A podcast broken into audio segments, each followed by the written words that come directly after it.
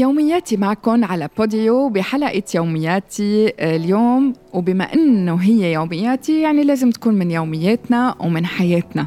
دروس سريعة بالحياة حبيت إنه نتشاركها سوا. قد إيه في منا ناس بيتكلوا على الآخرين وخاصة بالمصروف مصروف المعيشة تبعولهم أو بالرفاهية اللي هن عايشينها. مشان هيك بدك تعيش مرتاح ومرتاح البال كون أنت هو الشخص اللي بيصرف على حاله. يعني ما تتكل وتقول في مين عم بيصرف علي في مين مأمني لا أمن حالك وعيش مرتاح وعيش مثل ما بدك. لا بتزعج حدا ولا حدا بيزعجك. كون أنت القدوة لنفسك لأنه بتستحق هيدا الشيء خاصة إذا كنت إنسان تستثمر بحالك وبتتعب. دايما بتحس إنه كل يوم أنت عم تنجز شيء فأنت لازم تكون القدوة لحالك لنفسك يعني. ليش دايما بدنا نطلع على الآخرين ونكون مثلهم؟ خلينا نكون كوبي عن نفسنا.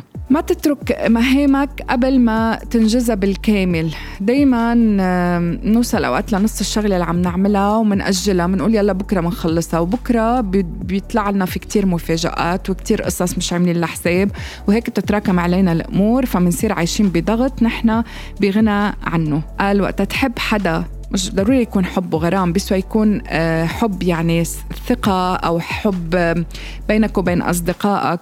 اتأكد أنك ما تكشف له كل نقاط ضعفك لأنه نقاط ضعفك ما حدا رح يقدر يشتغل لك عليها. في ناس بيستفيدوا من نقاط ضعفك وهن أصلا ما حيقدروا يغذوا لك إياها. أنت لازم تكون كتير منتبه لنقاط ضعفك وتشتغل عليها وتقويها. أكبر عدو لإلنا بالحياة هو الماضي. مشان هيك ضروري ضروري ضروري ضروري وهيدي مش أول مرة بذكرها بيومياتي ضروري نتجاهله. وإلا محلك يا واقف.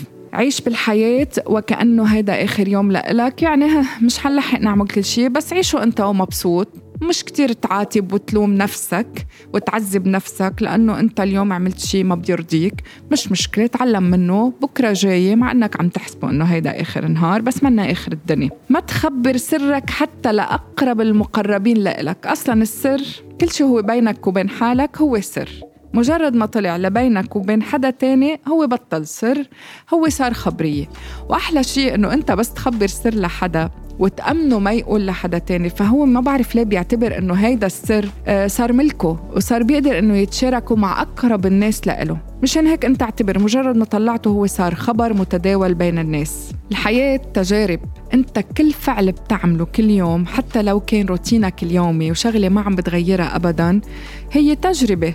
لأنه لو كل يوم عم تعيدها هي ذاتها أكيد عم بيصير فيها فرق معين أو عم تنتبه لشي جديد. الممتع بالنجاح بحد ذاته تذكر هيدا كتير منيح؟ هي مش لحظة النجاح. الممتع هو الطريق اللي وصلك لهاللحظة. لأنه لو ما قطعت بهالطريق بكتير كتير كتير قصص ما كنت حتحس فيها لهاللحظة. وهيدي اللحظة هي لحظة لحظة الاحتفال بهالنصر أو بهالنجاح.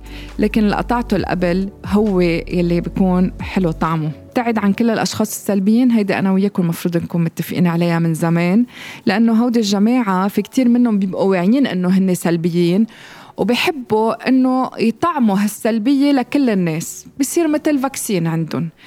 عن قصد لأنه هن بدهم مين يكون ينكدوا عليه. وفي ناس كتير عايشين بهالسلبية وبهالقوقعة ومش عارفين. فأنت إذا بدك تجي تشيلهم منها مش مهمتك لأنه أنت منك لا معالج آه، نفسي ولا اختصاصي. فمشانك ما رح تنجح رح يجروك لعندهم وكل شيء عم تشتغل على حالك فيه مش رح تكون في بتحسن. وقت ما تستسلم تذكر إنك فيك ترجع للبداية. مشان هيك ما في لزوم للاستسلام. وقت اخترعوا الكمبيوترات ما اخترعوها من لا شيء. وقت عملوا لنا فيها restart أو refresh أو delete delete أو backwards وهول القصص undo وكذا هيدي مش من لا شيء اخترعوها. هيدي اخترعوها لأنه هي options موجودة بحياتنا اليومية ونحن فينا نستعملها وبإيدنا زر التحكم. بس ما بعرف ليش أوقات يا مننساها يا منتجاهلها. أحلى سر بالحياة هو العطاء. مشان هيك ما تكون بخيل. إذا بدك تحتفل بحالك وبالسعادة الحقيقية يلي بتجي من داخلك